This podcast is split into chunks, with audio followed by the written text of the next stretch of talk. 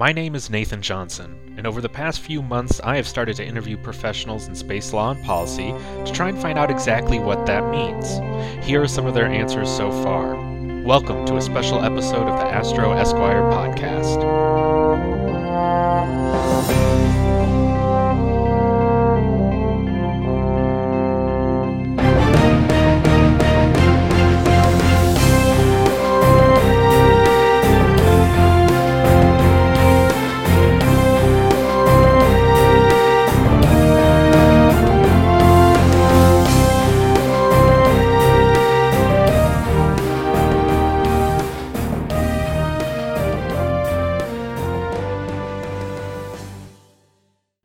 Hi, my name is uh, Chris Hearsey, and uh, I am currently the founder and CEO of the consulting firm OSA Consulting, LLC. I previously ran for Congress as a Democrat in Maryland 6th Congressional District uh, in 2018, and previous to that, I worked for Bigelow Aerospace, uh, first as corporate counsel and then director of the DC office. You know, I think that there's a, a wider dynamic when you talk about space law because, well, what the hell is a lawyer actually doing? Right? Is he in court? Is he defending your rights some some other way? Is he doing it, uh, you know, behind in the back room with the other attorneys negotiating the you know the the three thousand page contracts? Um, you know what what exactly is is space law? And I think it's it's important to to have that perspective because again, you, you asked me and you're going to ask several other guests, I'm sure, over over the next period of time that you're recording what is space law? And they're probably going to give you a, a, similar answer each time, but there's always going to be some deviation where you're just going to be like, well, I don't know. Does that fit? Does that make sense? Are we really talking about it from this perspective or that perspective? And that's the problem with space is that you could look at it very narrowly, you could look at it very broadly. And uh, rules in which govern activities generally are written very broadly to accommodate all types of activities, but they still are found it necessary, a group of people, or in this case states, to write down some basic rules. And so space law, at least to me, means, you know, those rules, customs, norms, laws, regulations that govern ac- the activities of states and of individuals, whether they're corporate entities or they're natural persons. And they're all part of an ecosystem that has to operate in an environment that is completely and wholly unnatural and you know less than a thousand people maybe even less than 600 people on this planet that have ever lived have any experience of what it's like to be off the planet in that way. And and even so they didn't go very far. Um, you know a group of us or a group of them a group of humans went to the moon right? So you know our conception of law is going to change as we venture venture further and further and further out. And it's interesting for me because I don't necessarily consider space as special as, as maybe others might. And what I mean by special is there are just some arguments I've heard that just make space as either this pristine virgin thing that can never be corrupted, um, or it's a um, a place, a dumping ground for wishful thinking, uh, wishful ideas about either humanity or what we could expect from people. And so, at the very least, I would, if you want to go n- name calling, I, I'm a bit of a realist and a pragmatist because, again, you can't argue with physics. And that's the major barrier to most of space exploration is just basic physics and overcoming the engineering obstacles to be able to have the technology to do the things that people really want to do. And we're only getting more sophisticated and we're only going to seek to do more sophisticated things. So that's why I think it's overall uh, and overall natural that we go into space and lots of different actors will go into space. But how we manage that that race, so to speak, I think is is will be the defining moment for space law.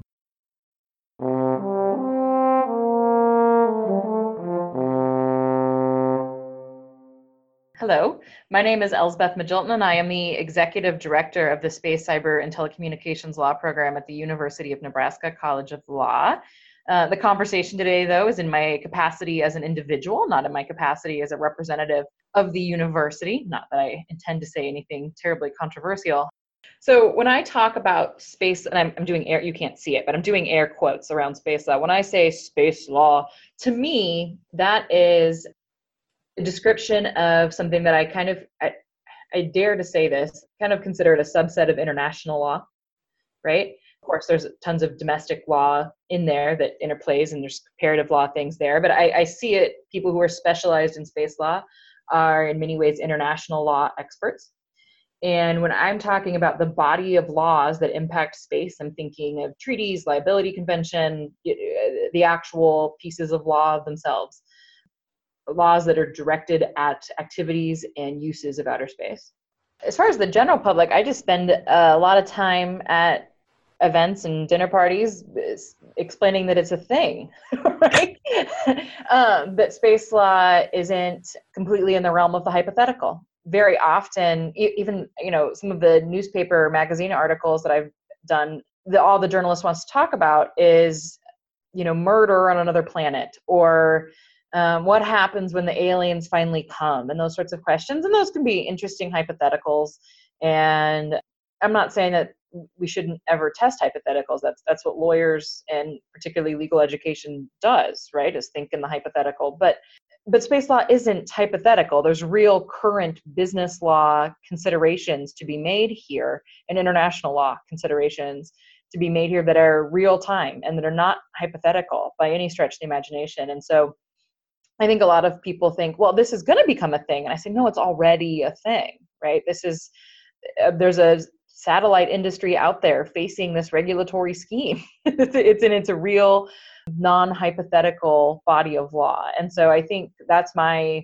most frequent conversation with people. Once you kind of explain that, they, they you can see the light bulb turn on, right? There's a moment where they think, oh, yeah, obviously there's there's really lawyers that do this and we there's maybe a small group of people it's not as big as other areas of law obviously um, but is already a viable and regular practice area.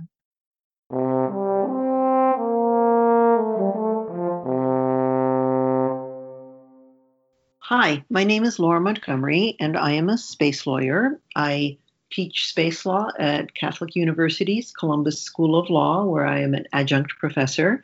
I have my own practice through my law offices at Ground Based Space Matters. I blog, and I, uh, I'm also not a space lawyer because I write science fiction.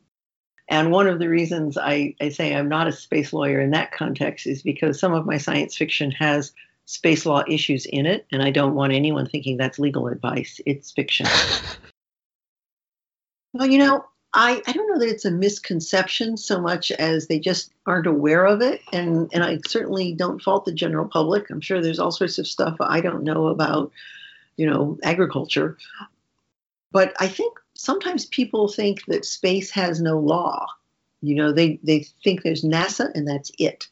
They don't know that launch operators or satellite operators are subject to FAA and FCC licensing requirements and regulations, or that NOAA has a say in in taking pictures in space. And so um, they think that that space has no law, and I think that's one. The other one that's more of a I guess a pet peeve. If, am I allowed a pet peeve? Do you want to hear yes. that? Okay. Yes, absolutely. Okay. is when I'm talking to people who who really, you know, are outside of the field, they're like, well, it's not like you're going to be able to tell people on the moon what to do.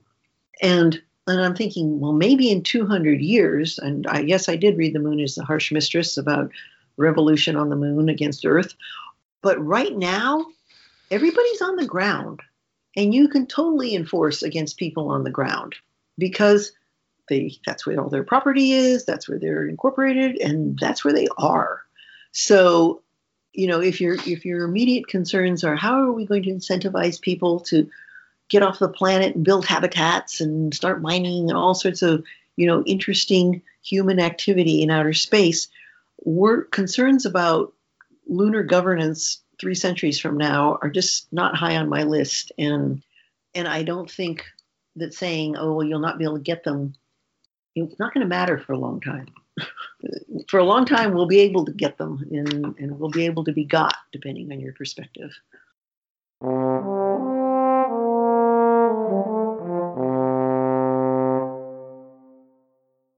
Hi this is Diane Howard. Um, I am a legal academic and a practicing attorney, and I love space. But what do I consider to be space law? It's a subset of international law for sure. And in fact, that's when I when I teach, that's how I explain it. So it sits under an overarching umbrella of, of international law. And then, of course, there are many layers to space law. We have the overarching international law, we have the res specialis of space law itself, and then we also have uh, domestic law. So we have, you know, the, the, the onion layers continue to peel. And then within domestic law, we have, you know, statutory law, we have regulatory law, we have advisory and guidance. We have lots of soft law throughout everything I just described. And, and I would say that anything that is drafted, designed, negotiated with the intention of having some linkage to human behavior in space, getting to space, while in space, getting back from space, I would say that that would satisfy my requirements for the definition of space law. Eilene Galloway, she, in one of her early writings, or maybe not so much early, but but midlife writings, talked about the unique characteristics of space law, and she said that there were, you know, four four things that that space law included, and that was that it was both national and international, and that it was about you know the things that happened in a specific area and that specific area itself. So you know the geographic area if you will and then the activities within that activity and then it had this national and international component. And and who am i to argue with eilene galloway it's a misconception that the general pub, the general uninvolved public has about law in particular. I, I don't think that a lot of people completely understand where the source of laws authority comes from. And and so I think sometimes there's for the layperson there's a bit of a disconnect between an under uh, an understanding of the role of states and then the role of non-state actors and and still at the end of the day and, and there certainly is a role for non-state actors i and that's what's so exciting about the here and now is that this is acknowledged. It's it, it has been for a, more than a decade or two, and and that they're you know invited in. It's there's still a certain amount of pushback and resistance from some some countries, but that's a wonderful thing. But I think that this is something that the public doesn't always understand. Well, why can't it be this way? So, or you know, the, just because you have an opinion doesn't make it so. There are actually legal obligations and and and coming up with a better idea or having an opinion or being able to argue that opinion isn't necessarily at the end of the day the thing that's going to be determinative of whether or not it happens. At the end of the day, you need political will.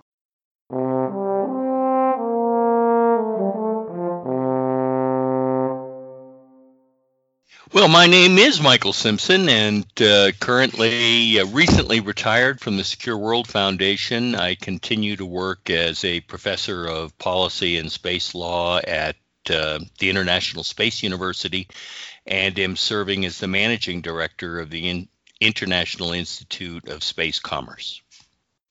Well, I think it is a pretty broad field in that it describes, on the one hand, the relationship of nation states in their actions in space, particularly these days in Earth orbit, but also involving a longer distance space flight. But it also reflects a large body of municipal law that governs the way uh, citizens of a country are required to behave in their attempts to go to space, their attempts to use space, and their uh, interactions um, in space. So it has the the joy of having substantial amounts of conflict of laws uh, discussion within it, and it uh, also has this interesting principle or interesting element that it is unique, I believe, among uh, elements of um, both municipal and international law, in that there really is no opus of case law um, surrounding it. There's a little bit in the application of municipal law principles, but in international law, there's never been a case. And so talking about it is a bit more challenging since you have no case law to refer to. At the very least, the uh, agreement in the Outer Space Treaty to not make a claim of sovereignty off Earth um, has operated to the extent that the three, arguably the three most powerful countries uh, in the world, Russia, China, and the United States, have all had what in the 19th century and before would have been a claim to the moon. And nobody's attempted to exercise it, although there are few people out there now worried that um, somebody might. But the reality is, there has not been such a claim, in part because of the Outer Space Treaty and because law is far more than enforcement. It's also a set of agreements that you comply with because you don't want other people not to comply with them. And that is uh, certainly held space law together since the Outer Space Treaty. A mutually assured confidence, maybe, uh, a sense that um, as long as we are reasonably attentive to the big pieces of our agreements, uh, we can expect that other people who have made those agreements with us will also be reasonably attentive to them. I think if we think about the Outer Space Treaty more as an organic document, as a kind of constitutional document, we recognize that we have elaborated three elements of that treaty in subsequent, somewhat more detailed treaties. The rescue and return agreement, of course, and the registration agreement have had uh, pretty pretty substantial support. The liability convention. What probably is needed is is some more detailed agreements and those detailed agreements um, may not be treaties i think there are in this argument between hard law and soft law there are a lot of people who are beginning to say, you know, even the treaties aren't hard law. Maybe what we really need are coordinated uh, municipal law statutes where we know how to enforce municipal law and where the agreements are not to create a treaty but to have similar language in national legislation. And that that may well be a more productive near term means of developing space law than um, than treaties, which are showing themselves to be hellaciously difficult to negotiate, and and where the Moon Agreement indicates that finding a new consensus at the next level may be may be difficult.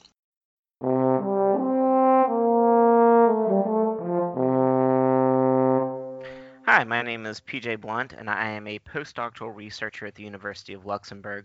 I also teach as an adjunct in the LLM in Air and Space Law at the University of Mississippi School of Law, and a, a third gig, I'm an adjunct at Montclair State University in New Jersey.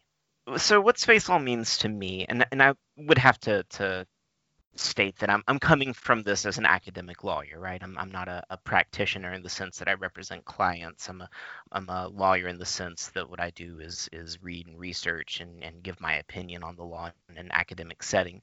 So for me, space law has always been very broad. I look at space law as, as pretty much law that, that intersects with the, the, the space domain in some way, shape, or form, which includes, you know, all sorts of things. You get, in addition to the treaties, which I'm sure a lot of the, the listeners are out there are, are familiar with, you know, you, you have export control laws, you have telecommunications laws, you you have all these other laws that intersect with space. And so I throw a wide net and pull all of that into space law.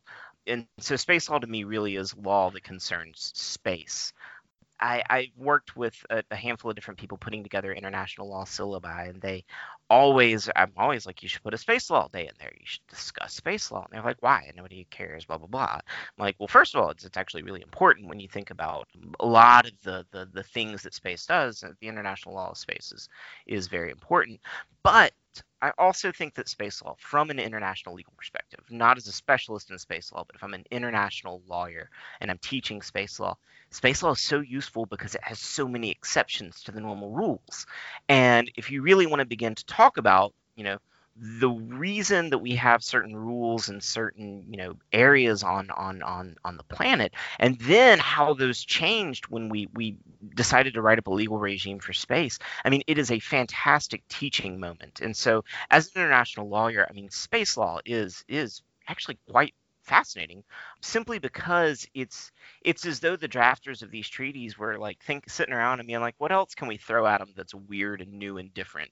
And and i, I mean it really like it, the outer space treaty is crazy when you read it compared to other treaties. It's it's it doesn't match. And i think that's why space law is so much fun as an international lawyer is because it's just it's weird I think that the uh, you know, when you when you get into what the general public knows and doesn't know, like they they it's interesting because most people are like space law, that's a thing, and you're like, yeah, well, I mean, you know, we have a lot of stuff up there. Probably somebody is regulating it, and they're like, oh, that makes sense. But but I think the most interesting thing about the general public is is just an informal survey. The, the most common response that I get is, "Oh, you're a space lawyer. Is that like who owns the moon?" Which I find to be a, a fascinating thing, and it is obviously one of our the questions. But it seems like at the general public level, there's no recognition that we have a bunch of satellites up there that do things on Earth for us every day, and it would be absolutely ridiculous if all of those things were up there and there was no legal regime governing them, right? And most people have never put that connection together in their heads. And so they're they're shocked when they hear about this idea of space law. And you're saying well you know your cell phone is connected to a satellite sometimes. It's you know you might want some law there. That satellite could be doing anything to your cell phone or you know uh, probably not the satellite doing things to the cell phone. Um, but you know it's it's this weird i think there's a weird misconception that it is actually a lawless place and and i find that to be kind of fascinating and, and a fun thing to say no you're you're wrong. It's actually a lot of really boring administrative law.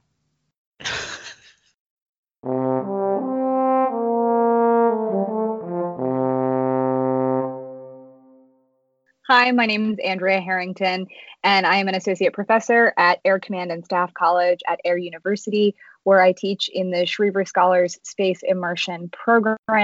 And I need to give the same disclaimer that Nathan just gave, saying that my views here expressed are my own and are not the views of Air University or the US Air Force. I do find that people usually want to understand what that means because they haven't heard a lot about space law and they don't understand how important space really is to day to day life on planet Earth these days people don't realize how dependent we are on GPS. Of course, they know, oh, okay, when I've got my iPhone or my Android and I want to look at maps or figure out how to get somewhere or have an app, you know, give me the closest store for a particular brand in the area that I'm in. Yes, that uses GPS, but that is probably the least impactful use of GPS as far as the functioning of our society is concerned. The the precision timing is arguably more important than the navigation piece that keeps our entire financial system functioning. It keeps our electrical grids functioning. So that's just one piece there.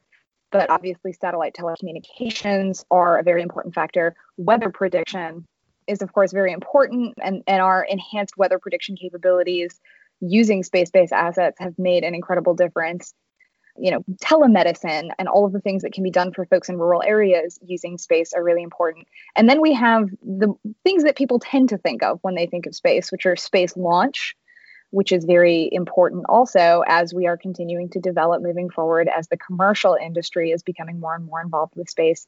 And then we see the cutting edge technologies that are coming forward, like space based resource utilization or perhaps space based solar power, which could have substantial impacts on the economy on Earth. So I think people are interested to hear about the ways in which space is actually really important for people on Earth. And of course, anything that's important for people on Earth has a field of law that's essential to keep that functioning. A lot of people think the Outer Space Treaty prohibits a lot of things that it simply does not the most glaring problems there usually have to do with military uses. But in general, I think that people have this gut impression that the Outer Space Treaty is a very restrictive document. And I completely disagree with that assessment. I think the Outer Space Treaty is fundamentally an enabling document, that the spirit of the Outer Space Treaty is geared toward encouraging human exploration and use of outer space, and that the limitations that the Outer Space Treaty puts on that use and exploration are limited to what's necessary to ensure that we can do so in safe, cooperative, secure fashion moving forward, but that those restrictions are not onerous, are not prohibitive to business activities or bad for commercial industry, etc.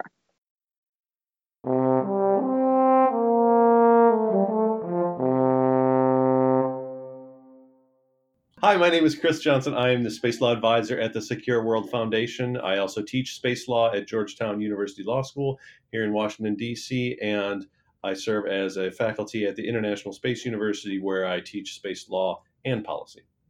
It's primarily international law, although there is a, the national component in national space legislation, legislation and, and often U.S. national space legislation, but I really it's mostly focused on international space law, the Outer Space Treaty and the subsequent treaties, and other international instruments which affect the space domain. And it's really looking at that and seeing what is there, what is the content, what are the rights and obligations of international space law, what are the gaps and areas of uncertainty uh, that we can find in international space law, and really um, even deeper still, is there kind of a normative background or principles of space law that assist us when we reach the limits of what can clearly be stated about um, international space law? When you look at the Outer Space Treaty, um, it is not filled with gaps, uh, but there's so many uh, uncertainties involved in it.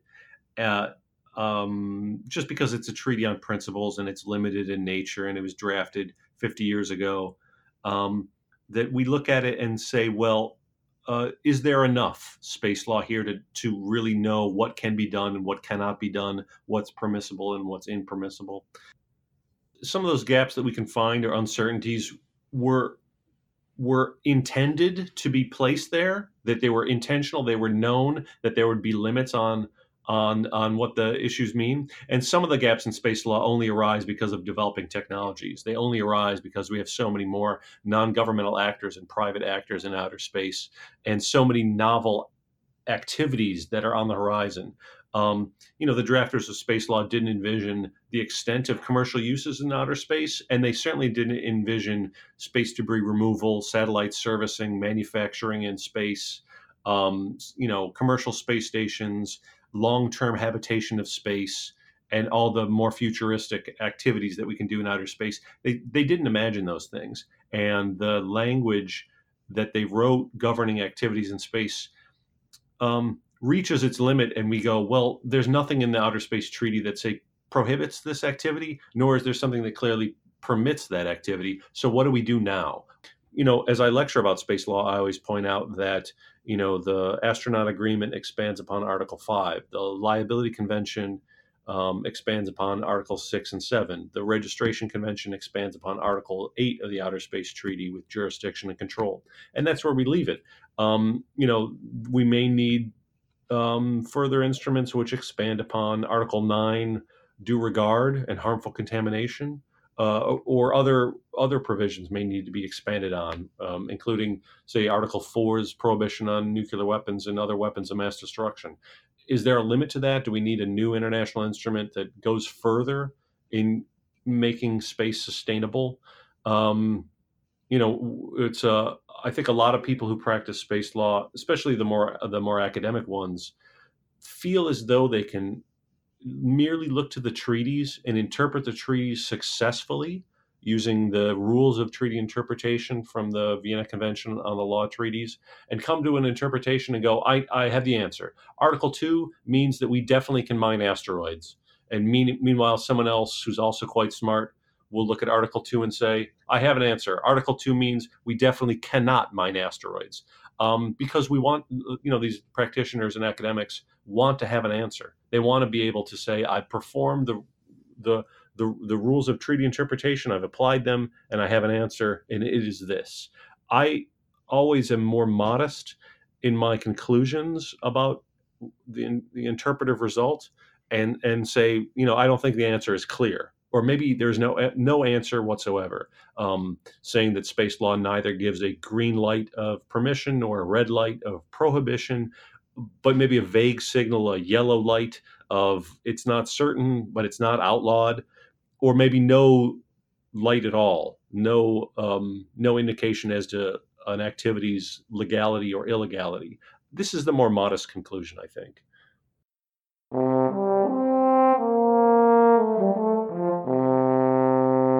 Hi, I'm Laura Forczyk, and I am a consultant and analyst in space policy and space industry. I am proud to be your first, not even close to a space lawyer guest. For me, that is the interactions that we have that help progress the sector forward. So, the ways that we partner both internationally as well as on a small scales. We need the, the space policy and the space law in order to formulate the ways that we cooperate and interact with one another. And that's on a, a large scale with countries and on a small scale with individuals or small businesses and everything in between think that if you poll the general public and you ask them, they would probably immediately think of the military applications. And that is how it began. But it's not just all understanding ballistic missiles, and um, it, it's evolved since then. And so I don't know how much the public is aware of what the current issues are. I mentioned it to someone recently and was surprised that they knew about the FCC's um, debate about broadband and um, which which bands to auction off for what uh, industries. And that's an interesting topic that I was surprised that someone was aware of. But there are issues that touch upon other industries, and that's probably where people are most aware. So, someone in the aviation industry might be aware of the airspace issue, and somebody who works in communications technology might be aware of broadband issues. So, I think that's where the in is. If you can tie it to somebody's industry, um, then you can really get their interest and show them that there's something going on in space that they should be aware of. The area that most interests me is actually the future applications. So, the things that we are talking about now that will um, really help guide the activity in the future, especially with regards to human activity. So, I'm thinking about the um, the paying passengers, the spaceflight participants or space tourists, if you will, that will um, be paying and taking their lives in their own hands and signing waivers so that they fly on these experimental aircraft, which will then turn into, um, you know, actual active operational aircraft. And then taking that one step further and thinking, okay, we're actually sending people to various planetary bodies, to the moon, to Mars, to asteroids, to other moons. And even to space stations in in um, low Earth orbit, lunar orbit. What are these people going to be doing? How are they going to interact? What are the laws that are going to govern them? What are we going to do about mining? Mining is huge. I worked in grad school on ISRU, that's in situ resource utilization. I worked a lot with the regolith, so that's the dirt and dust that's on these planetary bodies, and how do we use that? And the whole idea is that we will use what's there to create this new world. And it's easy to do on Earth because we've got the, the soil with the nutrients and the organics, and we've got the atmosphere that we can breathe. It's very, very difficult to do this on in space or on a planetary body such as the moon or Mars, very hostile environments. So if we dig up dirt and we use this dirt and the minerals that are in this dirt, this regolith, is that freely available to use? What about bringing it back? What about mining it for water and selling it to other companies or bringing it back to Earth for like the, the types of minerals that we want to mine and all these different applications. So I'm um, sure there's been a lot to this point that has affected where we are right now, but I'm actually more interested in the future and how this all plays out, hopefully even within our lifetime.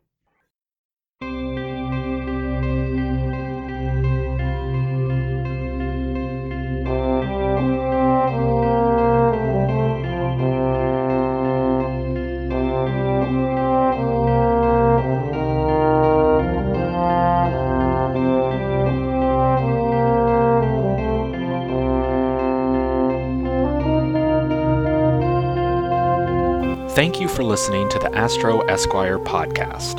For more information about this episode, visit our website at astroesq.com and check out our Patreon page to subscribe for access to bonus content. If you enjoyed listening to this podcast, please leave us a review on Stitcher, Apple Podcasts, or Google Podcasts, or wherever you listen. The Astro Esquire podcast is hosted and produced by Nathan Johnson. Our theme music was composed by Kevin Bloom.